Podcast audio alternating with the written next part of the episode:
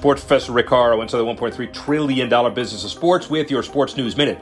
De'Aaron Fox irked Kings fans that purchases NFT, said he's ditching the plan. He raised over a million and a half since launching in December of 2021, but he says that the project launch was ill timed. He delegated certain aspects of the launch of the NFT to partner with professionals.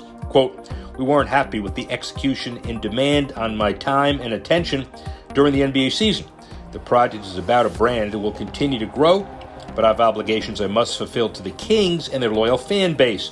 As I stated previously, I look forward to doing this again the right way and adding value to my NFT holders. Bottom line is NFTs very important. Projects continue to be updated, but as many success stories as there are about NFTs, there are also ones like this with give which gives everybody pause.